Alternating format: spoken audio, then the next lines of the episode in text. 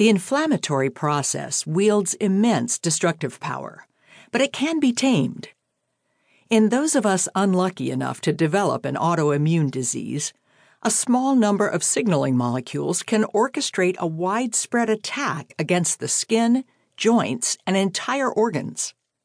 The goal of treatment is to disrupt the immune system's lines of communication and thereby lessen the attack.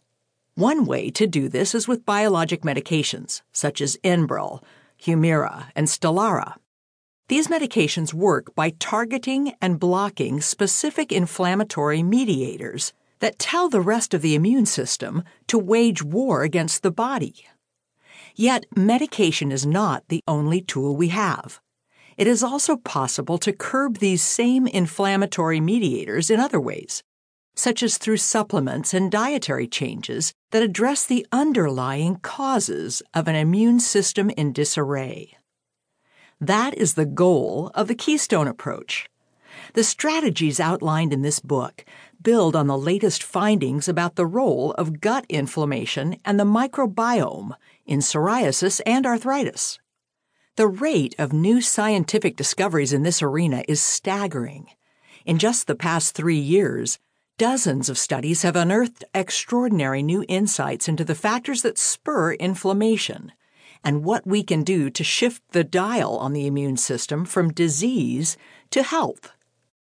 The Keystone approach is your guide to this new scientific frontier, providing an impartial, balanced analysis of a vast number of recent studies. These research findings are then translated into simple, actionable steps that address the underlying causes of inflammation. But first, the story of my own battle against autoimmunity. My story. A doctor first suspected that I had psoriatic arthritis when I was 18. At the time, my only symptoms were mild back pain and a small patch of psoriasis, but I understood that if I did indeed have psoriatic arthritis, it could become much worse. This form of arthritis affects up to 30% of people with psoriasis and can become debilitating.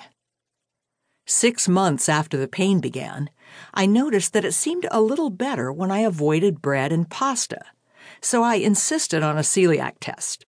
The test showed that I did indeed have celiac disease, and after completely eliminating gluten from my diet for several months, my psoriasis and back pain mostly resolved. It appeared that I did not have psoriatic arthritis after all. I went on to complete a degree in biochemistry and molecular biology, and then law school with only minor aches and pains, which I attributed to the physical toll of too much time stuck at a desk. By my mid 20s, after several years of working nonstop at a big law firm in New York, my pain returned with a vengeance. My shoulders, knees, hips, and lower back were constantly painful and joints seemed to dislocate with the slightest provocation. The possibility of psoriatic arthritis was quickly brushed away. I had very little psoriasis, no joint stiffness or swelling, and no blood markers of arthritis. I simply did not fit the old fashioned textbook definition. I was given a wide range of diagnoses by various specialists and offered all manner of pain medications. After experiencing severe side effects from these medications, I elected to focus on physical therapy. I hoped that with enough perseverance, my muscles could eventually stabilize my joints. I spent five years religiously devoted to physical therapy, wanting to believe that my recovery was just around the corner. It was not. By age 30, the pain in my sacroiliac joints in the lower back was so severe that I started having great difficulty walking more than a few blocks or sitting for more than 15 minutes. I had pain flare ups that kept me housebound for weeks at a time.